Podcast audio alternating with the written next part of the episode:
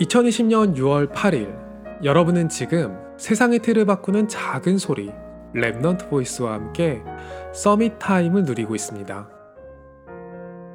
오늘은 렘청자 여러분에게 한 가지 질문을 던지고자 해요. 정답은 없고 상당히 까다로운 질문일 수도 있어요. 새로운 컨텐츠 기쁨이의 노트를 준비하면서 분위기에도 맞고 저작권 문제도 없는 곡을 찾으려고 했거든요. 그런데 맞는 곡 찾는 게 쉽지 않아서 차라리 이럴 거면 직접 만들고 말지 하는 농담 섞인 생각을 했어요. 그리고 그 생각을 실현한 것이 여러분이 지금 듣고 있는 곡이에요. 와, 램디는 작곡도 하고 연주도 할 줄 아네요.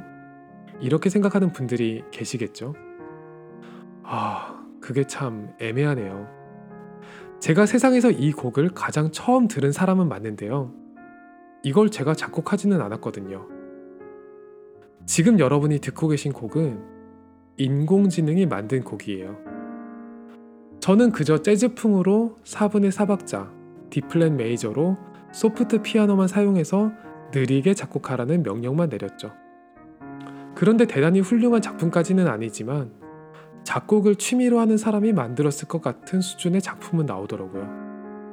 이 곡을 여기저기 들려주니까 다들 공통적으로 카페에서 들을 것 같은 음악이라고 말하더라고요. 물론 기쁨이의 노트는 조금 더 희망찬 분위기로 만들고 싶어서 이 곡을 사용하는 일은 다행스럽게도 없었어요. 그런데 만약에 제가 아무 설명 없이 이 곡을 사용하고 여러분이 감동을 얻는다면 그건 하나님이 원하는 걸까요? 인공지능에게 명령을 내린 제가 기도를 담았기 때문에 그 결과물에도 성령이 개입했다고 해야 할까요? 아니면 인공지능 자체는 계산으로만 작곡과 연주를 했기 때문에 영적인 것과 무관한 결과라고 봐야 할까요?